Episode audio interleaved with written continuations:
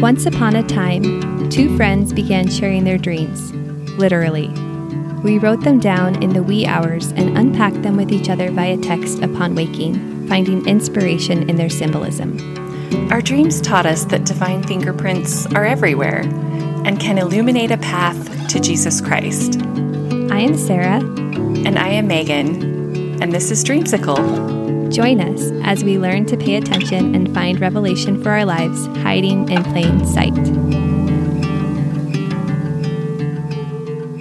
Hi, friends. Today we're talking about stillness.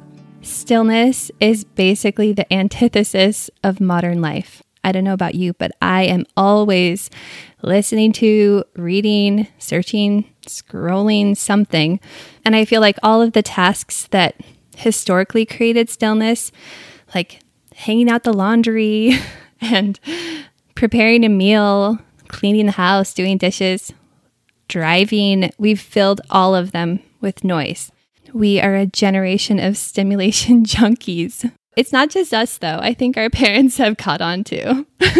yeah, it's everybody now. Everybody. I think partly this comes because we think that things can always be done better. For me, I think this is part of it but also because we're just so tired from trying so hard, we need an escape. So both of those things lead us to consume, consume, consume lots of media. And it creates a lot of distractions in our lives. So, this is something that we actually have to think about. We have to consciously make space for stillness in a way that previous generations didn't have to because we are just filled to the brim with all of the things. So much noise. so much. It's just constant. Like we're constantly inundated. It's at our fingertips, it's in our back pockets, it's everywhere. I like to think that when stillness presents itself, that I will just step into it happily and embrace it and enjoy the quiet. We had a, a storm a couple of weeks ago that was like pretty significant. There was this huge windstorm that blew through Utah, and where I live, there were winds over 100 miles an hour. We lost tons of trees, and power lines were down, semis got blown over, and it took out a lot of people's electricity, and it took out our internet, and um, our electricity was like kind of spotty in and out. But that day was so frantic. I think not just because of the stress of the storm, but I was like unable to function in my life without connection. You're not the only one. We all like, rely on it. And it wasn't just the internet, it was also like the cellular network. So I couldn't text. And also at the same moment, for whatever reason, my like SIM card was starting to die. So, of course, it was like all kinds of issues with my phone. I couldn't like connect to the outside world at all. And it was like very stressful. I could have just like lit a candle and like enjoyed the darkness and the stillness. But no, it was just a very stressful day. And it made me wonder if I can function without all of the noise in my life. Right. I mean, it's actually really difficult for me to actually be still. It's hard. I struggle with it it's like we're socialized to just always be busy, always reading, always listening. And I think our minds just go immediately to distractions. Like you said, our phone is always in our hand, we're always scrolling. Their social media is like omnipresent, online shopping, Netflix, podcasts, articles, everything. It's just nonstop. And it's just the way we've become. We're voracious. And sometimes I think we're almost like mindless consumers, like just the endless scrolling, which I think you could call a little bit of avoidance at times. I think that's accurate. But I think also just habit. It's just what we're used to. Yeah, it's like we just reach for it in any moment of quiet, stillness.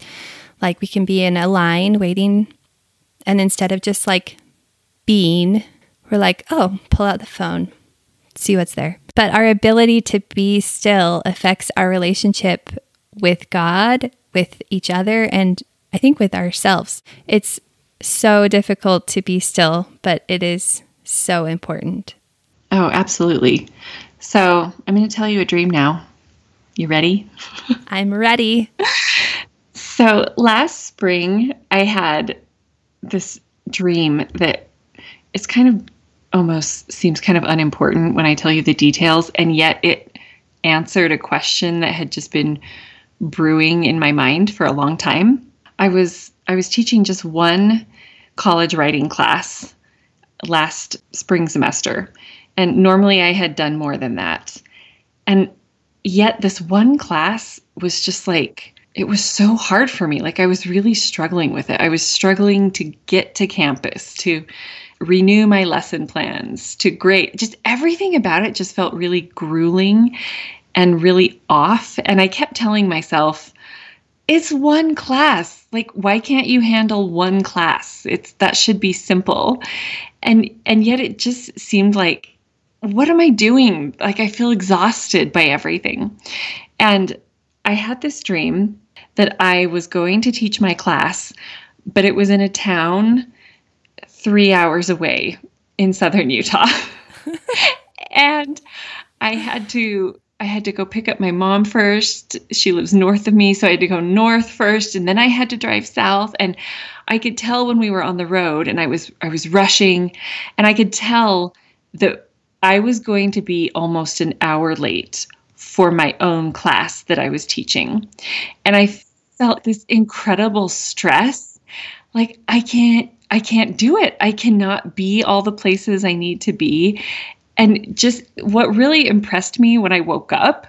Oh, and by the way, in the dream, when I got there, it had it was an hour late. It was like an hour and 15 minute class, and no one was there. I had failed.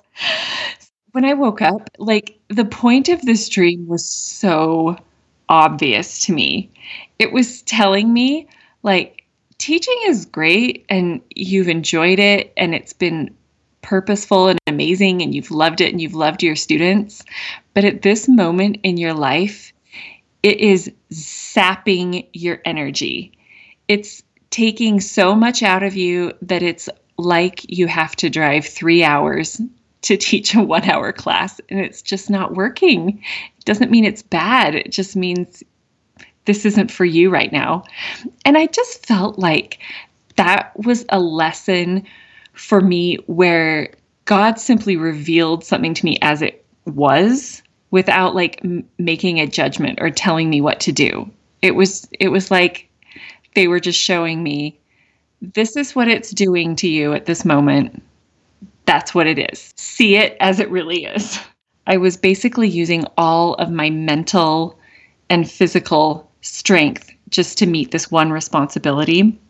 And it was really leaving me depleted for handling other things in my life, which I came to learn were requiring a lot more of my spiritual energy. Like I needed to help my children through some difficult things and and then the pandemic happened and there was there was a lot of stuff that I needed to do and I needed to have the reserves in order to do it. Basically that dream said to me, just slow down. Like you can slow down. So Neill Marriott who, by the way, was my young women's leader for a little while. I love her. Neill Marriott said, When we are yielded and still, our minds can be directed to something more we may need to change, something that is limiting our capacity to receive spiritual guidance or even healing and help. I don't know. I just think that that's kind of what that dream did for me, that driving dream. It was like look, you can keep doing this. You can keep like spinning your wheels and being exhausted, or you can see that there's a different way. But it was like I had to be open to that. And ironically, it's almost like dreams. It's almost like the Holy Spirit speaks to us in dreams because we are still, we are quiet, we are not focused on any other thing it's like we have to wait for this person to literally be passed out before we can impress something important on them. Might be the only time of day that our minds are unoccupied. I don't know. It, I don't know. There might be something to that. But anyway, so Neill Marriott, I I know her, I know her family. And she had her family has a motto that she talked about that says it will work out. It will work out. Anything, life will work out. And she has been through some very hard things that you could almost say, how can you say it will work out? But she feels that way because like she's rooted in this sense of stillness and listening to the Holy Spirit. What does God want from me? Jesus is my savior. It will work out.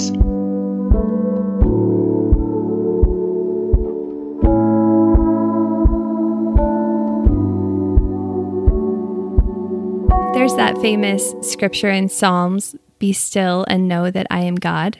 And when we are still, when we create quiet in our lives, we create space for God to speak to us. Michelle Craig encouraged us to be intentional about creating time and space to hear God's voice. That's because we know that distraction is a huge tool of the adversary, just filling us up with unimportant things. And there's a quote by Elder Richard G. Scott he said, Satan has a powerful tool to use against good people. It is distraction. He would have good people fill life with good things, so there is no room for the essential ones.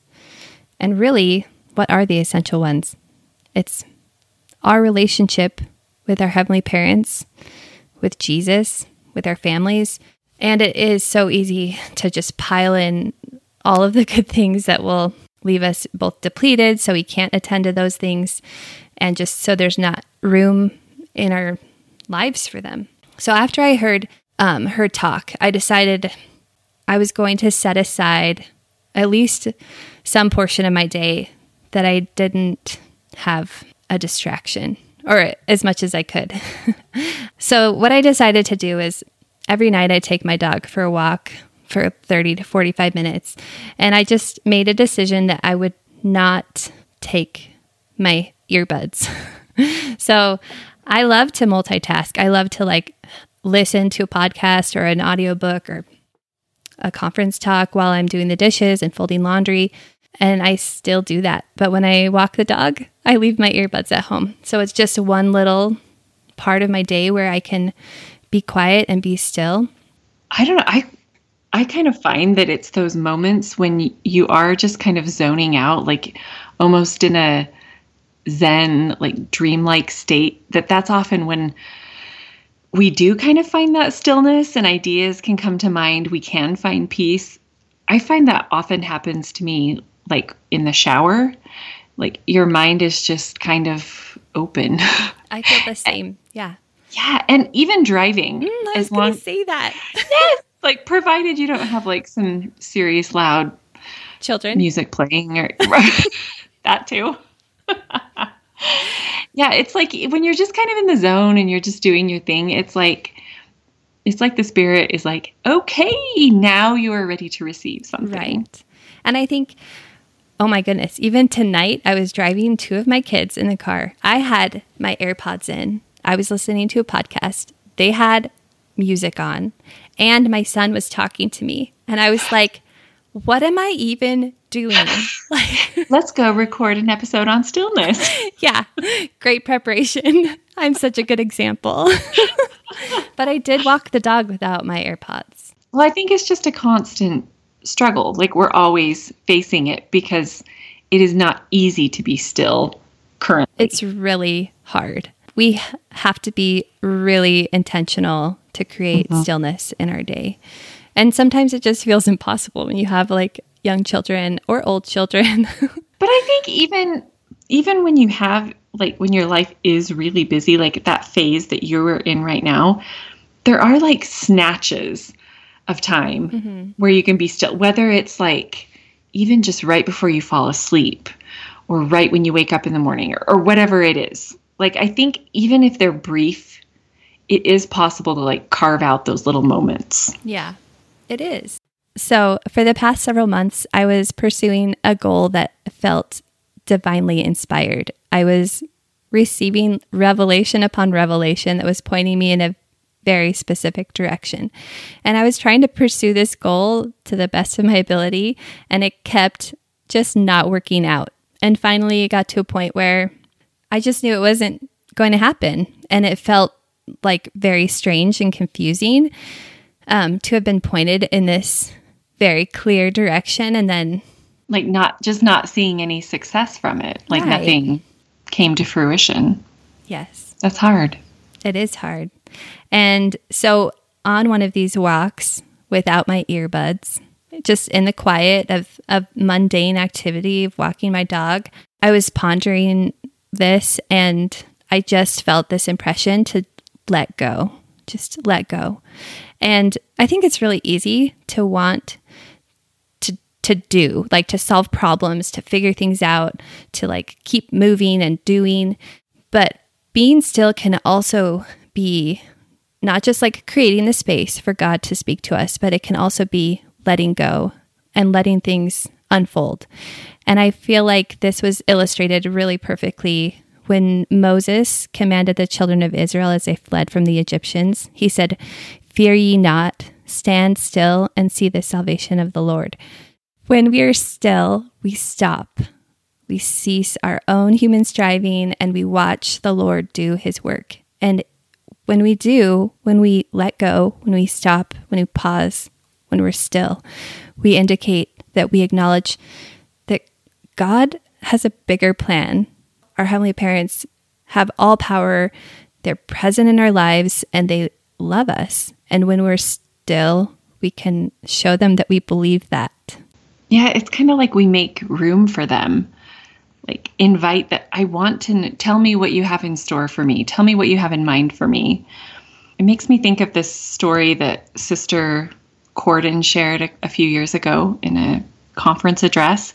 She said that she was in her house one day with I think there was a window or a door open because it was like beautiful spring weather and a bird flew in her house and it was like flying frantically all around the room and she was like kind of frantically trying to usher it out of the room and they weren't having a lot of success and she kind of backed off and the bird finally uh, landed on the top of her drapes and she she very like gently and slowly got out a broom and she just raised the broom head up by the bird and it stepped onto it.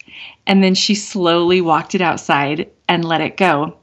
It's like a really simple story, but such a good analogy for how it can feel when we're like, I don't know what to do, so I'm just going to keep working harder and trying everything. And I have to figure this out on my own. I go back to that idea of like spinning my wheels because I've done that at so many different times in our lives. But like, I felt like last winter, I was that bird. I was like frantically fluttering around the room. Like I just felt like I was all over the place with a lot of anxiety and and trying to solve problems on my own. And then I got to this point where I said, I am just going to be. I am just going to sit in this discomfort I'm going to experience the anxiety and I'm going to learn what I need to learn from it, which isn't like a super comfortable place to be. But when we avoid things, we can't really resolve them.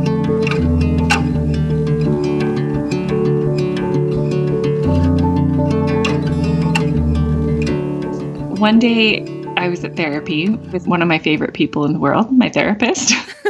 and she was talking about the idea of identifying like a container, a figurative container that I could put my anxieties, the unknowns in my life, the concerns in my life, that I could just put them there for a time, like set them aside so I wasn't always carrying this load, and then either revisit them or not at another time.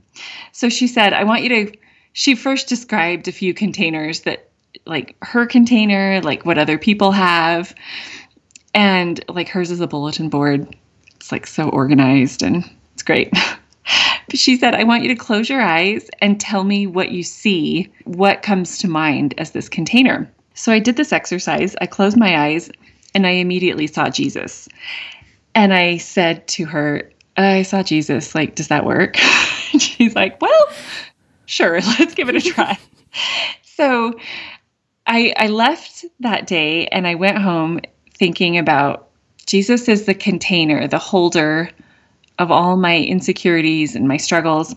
I, it was a little awkward for me picturing like literally handing Jesus my anxieties and then like having him just like stand there awkwardly holding something. It just felt off. So I in my mind I saw this little altar and it was covered in like a marigold colored velvet. And it was it's really beautiful. It was just right at his feet. I could it was just so clear in my mind. I could see him.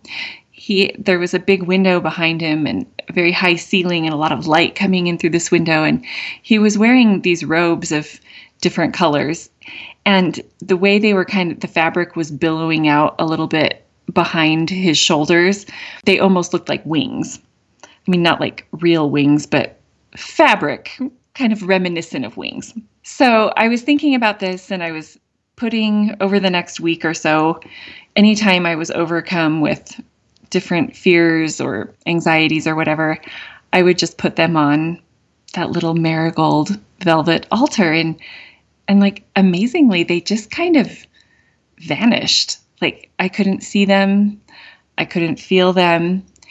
And one day as I was like falling asleep and, and thinking through all these things, the tune of a hymn just popped in my head. And it's not like a hymn that I even knew all the words to, but I knew a few of the words anyway. So the this the tune pops in my mind and it's I start humming it and it's kind of this old-fashioned hymn, Jesus lover of my soul. So I looked it up on my phone. I was reading the lyrics and the final line of the song refers to Jesus hiding us in the shadow of his wings. And it felt like a like a second witness to me that my savior was aware of all of my anxieties and struggles and turmoil and he gave me that image in my mind at therapy that he would take all of that on. He would be my container. And I saw the wings of his fabric and his robes and then I was inspired to think of that hymn and to read the lyrics that he will hide me in the shadow of his wings. Like he'll always be there for me. It was like this incredibly quiet, still, comforting experience. It was like he just gently quelled all of my fears.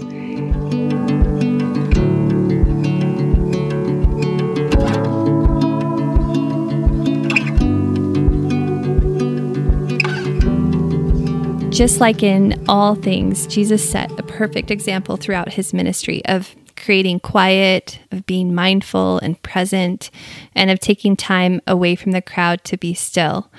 One example that comes to mind is when the woman taken in adultery is brought before Jesus in John chapter 8. And the scribes and the Pharisees bring this woman and they're ready to judge her, to stone her, and they're they're asking Jesus what he thinks should be done because they think, you know, he should be fulfilling the law of Moses. And he just quietly stoops down and he writes on the ground. And I love how in the scriptures it says, as though he heard them not. Well, it was like he created peace yeah. in that situation where it was everything was escalating and all of the angst was directed at this one poor woman and Jesus just like diffused that. He just neutralized it with peace and calm. So beautifully. And his calm and his compassion, it caused the crowd, all of those scribes and Pharisees, they slowed their anger. They got quiet. I don't know. I imagine that they were reflecting on what they were witnessing and then they eventually walked away. And this left this one woman sitting quietly in the dirt with Jesus. And I love this moment that I just imagine where he sees her, he can see her perfectly. He knows both her sin and her like divine heritage and potential. He sees who she is. And in that moment, she also recognizes him as her personal savior. And all of this exchange happens without any words. And this this moment of stillness and quiet facilitates this really beautiful personal connection and relationship between these two people. One of them, of course, being the Savior. And I think, isn't that what we want? We want Him to see us and we want to see Him and like truly recognize Him as our Savior and have this deep personal connection with Him.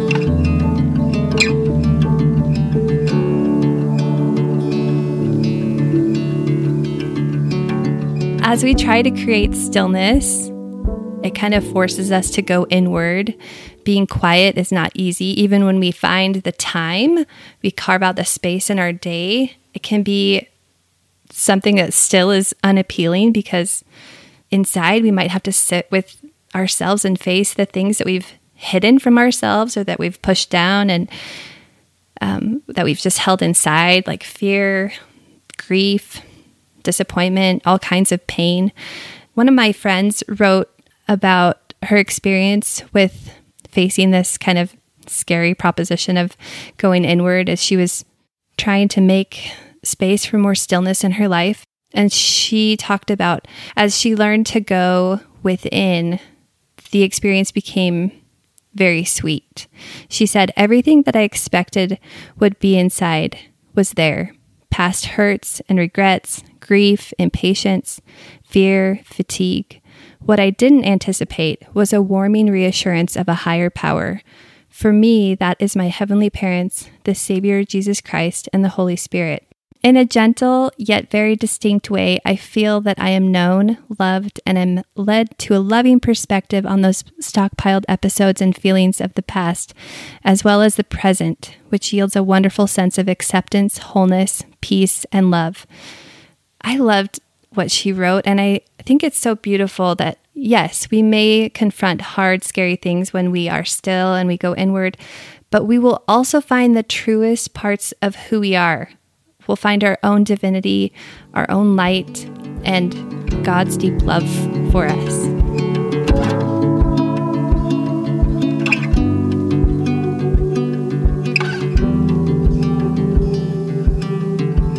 I don't know. I just had this kind of analogy in my brain about like sometimes our, we're just so frantic and riled up in our lives and just like the frenetic pace. I feel like I think of a tantruming child. They're not going to respond to like a lot of outside stimulation or anger or other strong emotions. What they need is someone to sit calmly with them and just kind of wait it out. And I feel like often I'm like a tantruming child with my heavenly parents, just I feel like there's just so much stimulation happening that I can't always recognize until I get still that they are sitting with me calmly. They're waiting it out until I'm ready to listen and, and just be there with them. When I recognize their quiet presence, I can further open my eyes and my ears to hear and understand what they want for me. And it kind of reminds me of in um, Third Nephi, chapter 11, right before Jesus is going to appear to the Nephites. Jesus has essentially given like a giant general conference talk in the previous chapters that apparently everyone heard pretty well because it's like recorded and sounds like right. they all understood it. but then there's a, a point of quiet and and then the people kind of gather at the temple and they they're talking amongst themselves about all these amazing things they've witnessed and the darkness that they've just come out of. And then the voice of God comes and they can't understand it. And, and it comes again and again they can't understand it. And it's not until they open their ears and their eyes and they look steadfastly to heaven that they can finally understand the voice of God presenting his son. Well, and then when it talks about Jesus's voice, it describes it as a still voice of perfect mildness, and yet it did pierce them. So it wasn't like this thunderclap. It was it was quiet, it was gentle, and yet it pierced them to the core. They heard all of it.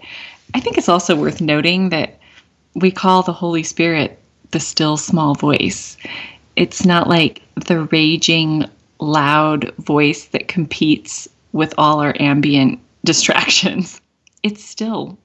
You have to be open and quiet in order to hear it. As I've been thinking about stillness and what it means, like as a noun, it means like quiet, tranquil, unmoving, free from turbulence. But it can also be a verb, and it means to quiet something or to settle something. And I think that that is what our Savior does. Like his purpose is to still us. And we can invite that and show our readiness by trying to still our own our own spirits really and just be receptive to it. This week I kept thinking of synonyms for stillness and the one that I really landed on was receive. Just be ready to receive whatever it is that our heavenly parents want to give us. And I think that we do that when we we try to calm ourselves and our own fears and our, our own thoughts and just be open. Over the past few months, I've really missed going to the temple. Like it I've yearned to go and I think I was looking for a dedicated space where I could be still and be quiet and be receptive. And the other day, I just I almost got really angry and I was like, I just want to go to the temple. And my friend said to me, Your body's a temple. You can recreate this experience at home. So I was just at home, you know, riding the bike, reading my scriptures, pondering.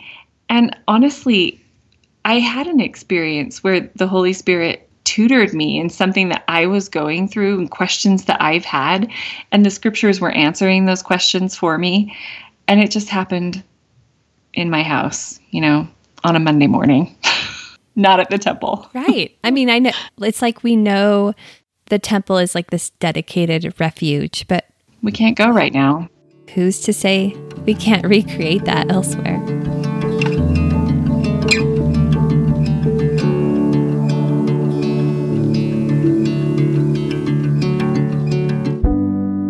One of the tools I've been using recently to create space and stillness in my own life is meditation. And just this morning, I came across this quote that said, The small space cultivated in meditation is a powerful place for the atonement to work. And I had thought about it as I mean, I definitely have felt it as a way that I connect with my heavenly parents. I don't think I had thought of it as a place for the atonement to work. And just where I am right now, it struck me that the atonement is not just like we know this, but the atonement isn't just like what takes care of our sins. It's not just how we approach Jesus for forgiveness, but it's the conduit that allows us to approach him for relief, for hope, for power, to figure out what the next steps are he can literally redirect us away from the things that would weigh us down. He cuts the ropes that bind us to our own suffering and directs us towards new ideas that require our focus and efforts. I just had an experience with this this morning as I was thinking about this. There's been something that's just been weighing on me a disappointment, a confusing issue in my life.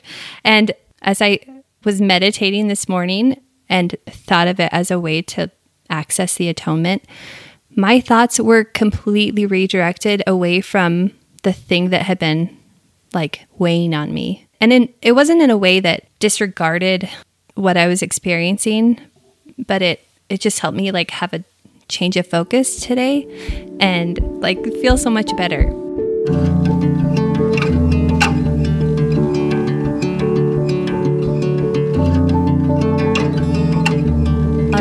I've already confessed here that I'm addicted to my phone. But what you might not know is that I dream on my phone as well.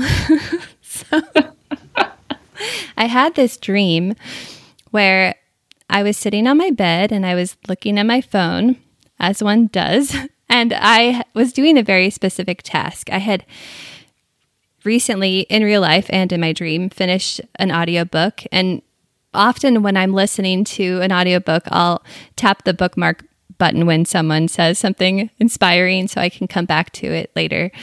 And I have the audiobook open that I just finished. I'm going back through the bookmarks so I can transcribe what was said.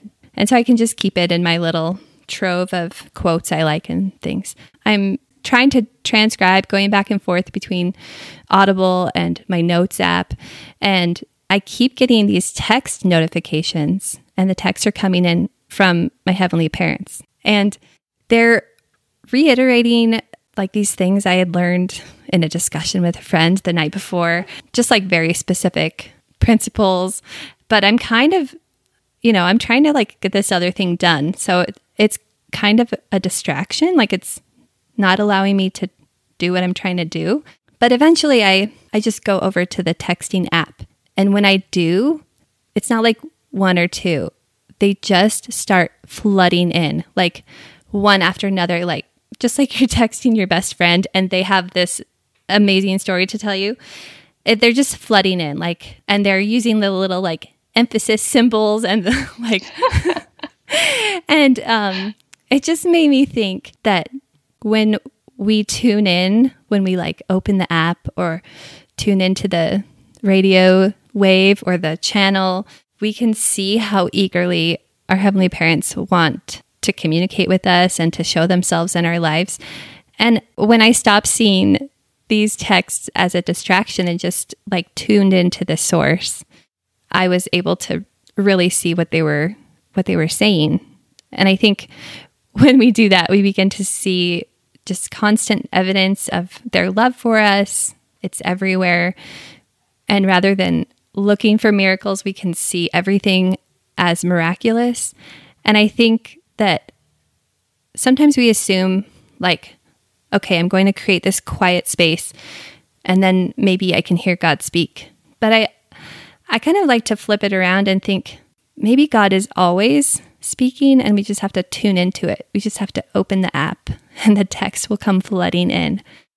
That is such a good visual. I love that concept of listen, we know you're addicted to your phone. We're going to speak to you through it via text there's this great quote by James E. Faust, and he's talking about this idea of like it is quiet, the still small voice, and you have to intentionally listen to it. He said, The still small voice, though still and small, is very powerful. He also said, We must attune ourselves to the inspiration from God and tune out the scratchy static.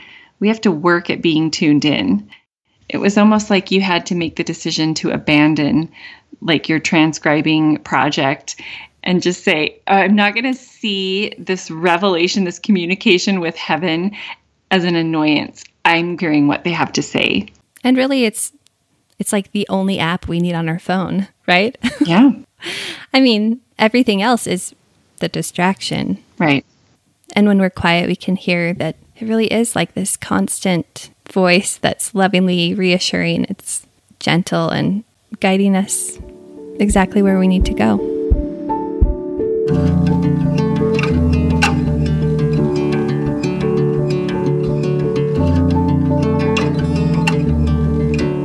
Another example that Jesus gave of just this stillness was he was constantly present. When he was with people, he was truly with them.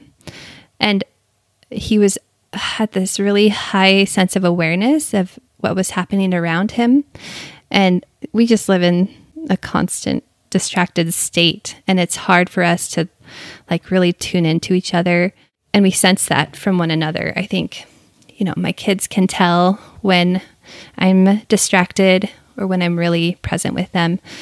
And Jesus even when he was he was on his way to like a kind of high profile healing. All these people were waiting and trying to prove if he could do it or not and just a lot of people were around and as he's walking through the city just surrounded by people, he was present enough to feel a woman touch the hem of his garment. And it's a famous story but I love just thinking of it in terms of his awareness, his presence. Like in that moment, he could sense something so small and seemingly insignificant. And I, it makes me wonder if we are present enough in each moment to notice the quiet voice or the influence of divinity reaching out to touch, guide, and instruct us. Can we feel that quiet, like the touch on the hem of our garment? President Boyd K. Packer said, The Spirit does not get our attention by shouting or shaking us with a heavy hand. Rather, it whispers. It caresses so gently that if we are preoccupied, we may not feel it at all. So we need to be, I don't know how, we have to create that mindful awareness. Right? Well, the scriptures also talk about the fact that we can have peace like a river, one of my favorite phrases, when we are hearkening to commandments, like when we're really making a dedicated effort to follow gospel principles. And in Isaiah chapter 30, it says, In quietness and in confidence shall be your strength. It's like such an oxymoron almost that when you're quiet, you will find that you're your strongest. President Nelson said, We manifest our love for God through prayer. And listening is an essential part of prayer. Answers from the Lord come ever so quietly. Hence, he has counseled us to be still and know that I am God. So, I kind of like that idea of one way of achieving stillness and receiving what God has to offer us is simply through prayer. It's like we don't have to reinvent everything. we can pray, but we can also make a concerted effort to listen instead of just like giving kind of a rote, kind of repetitive prayer, we can speak honestly and meaningfully to our Heavenly Father and then listen. Like, really be open to receive whatever our Heavenly Parents are going to tell us, which kind of like comes back to trust, like trusting that they are going to give answers, that they do care about us, they want the best for us, and they want to give us good things.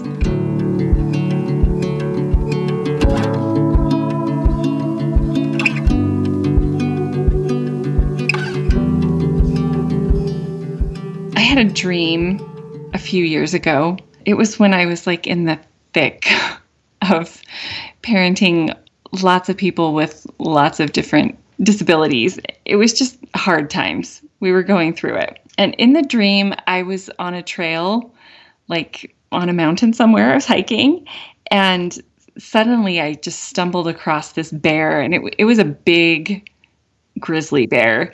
It was like terrifying. And it wasn't like I could just back away and escape this situation. Like I, the bear and I were like on top of each other and I I just felt like this intense panic, and I had the thought, um, just curl up and play dead. And so I did. I curled it up in a fetal position, like my heart was threatening to like beat out of my chest, and I just laid there inert. And this bear in the dream was like.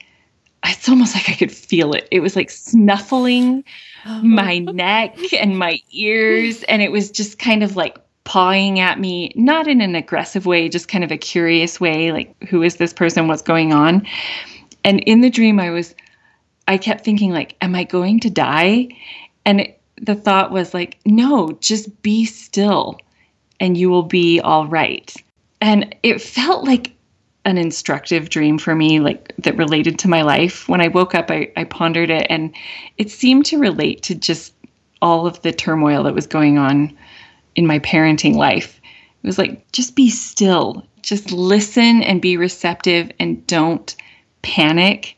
You're going to survive this.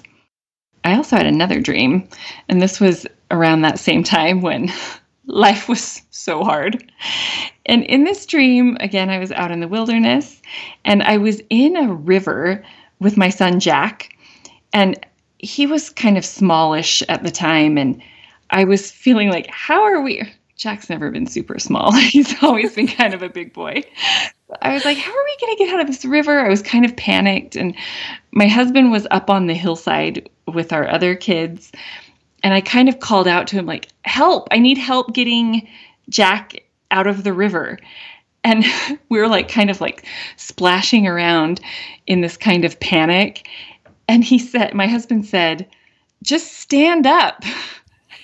I realized I put my feet down. And the water was really shallow where we were. It was like I was flailing around and thrashing in this water. And it was like just a few feet deep. And Jack and I both just like stood up and walked out of the river. it felt very symbolic to me about like, again, stop panicking, stop flailing. You are going to be okay. And amazingly, it felt reassuring to me rather than like like it was mocking my fear. It was just like, we're here. You are going to be good.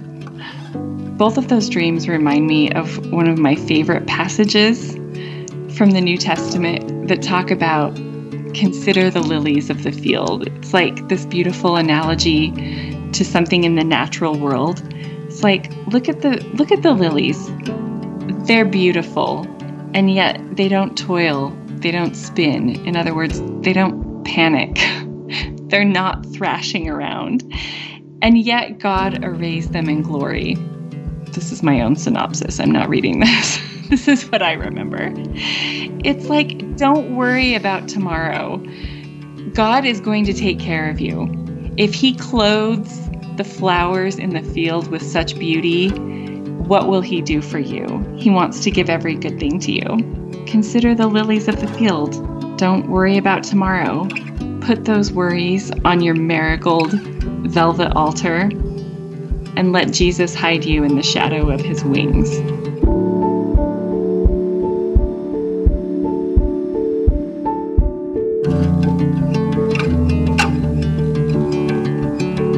hydrate, get some sleep, take care of yourself, and dream deeply. You can find notes from today's show on our website, dreamcirclepodcast.com. Also, follow us on Instagram at dreamsicle.podcast. Click subscribe wherever you listen to make sure you never miss an episode.